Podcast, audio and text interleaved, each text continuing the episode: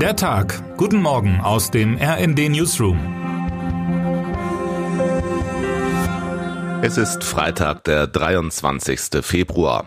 Ohne Zweifel will sich Steffen Geier heute einen Joint anzünden, wenn er eine bestimmte Nachricht aus dem Bundestag erhält.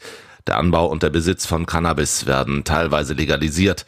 Das wird ein Freudentag für die deutsche Hanfszene, ist sich der Chef des Verbandes der Cannabis Social Clubs im RD-Interview sicher. Zur Mittagszeit stimmt das Parlament über den Gesetzentwurf der Ampel ab. Endlich, muss man sagen. Denn eines der großen Koalitionsvorhaben hat sich zu einer langwierigen Diskussion entwickelt.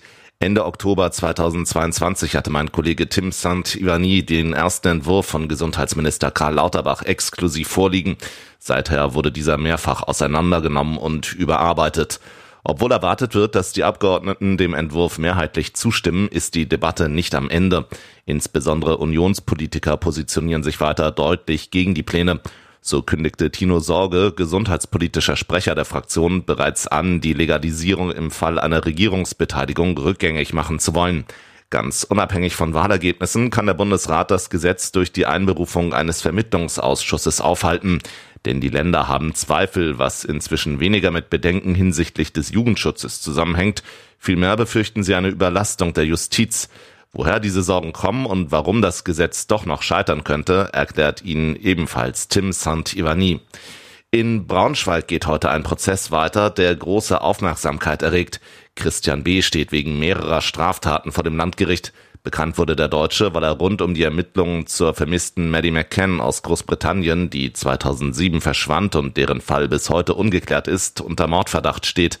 Im aktuellen Prozess geht es aber nicht um Maddie. Es werden ihm drei Fälle schwerer Vergewaltigung und zwei Fälle des sexuellen Missbrauchs von Kindern vorgeworfen.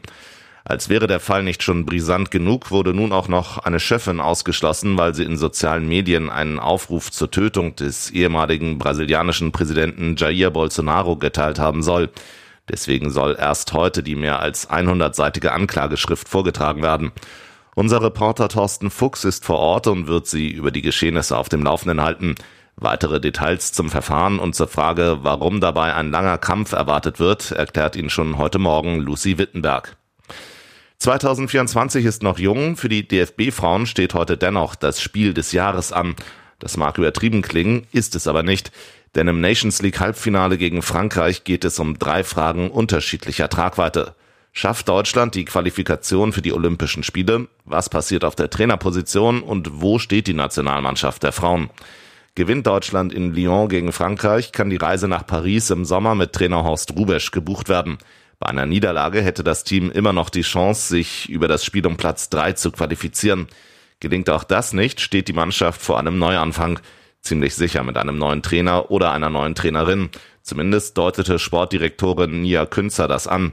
Wenn die zwei Spiele anders laufen, worüber ich zwei Tage vor einem sehr, sehr wichtigen Spiel Ungarn rede, dann sind wir handlungsfähig, sagte die 43-Jährige vor der Partie, die um 21 Uhr angepfiffen wird. Wer heute wichtig wird.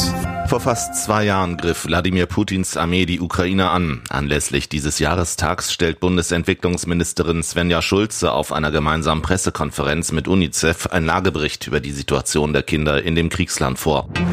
Und damit wünschen wir Ihnen einen guten Start in den Tag. Text Chantal Ranke, am Mikrofon Tim Britztrup. Mit rnd.de, der Webseite des Redaktionsnetzwerks Deutschland, halten wir Sie durchgehend auf dem neuesten Stand. Alle Artikel aus diesem Newsletter finden Sie immer auf rnd.de slash der Tag.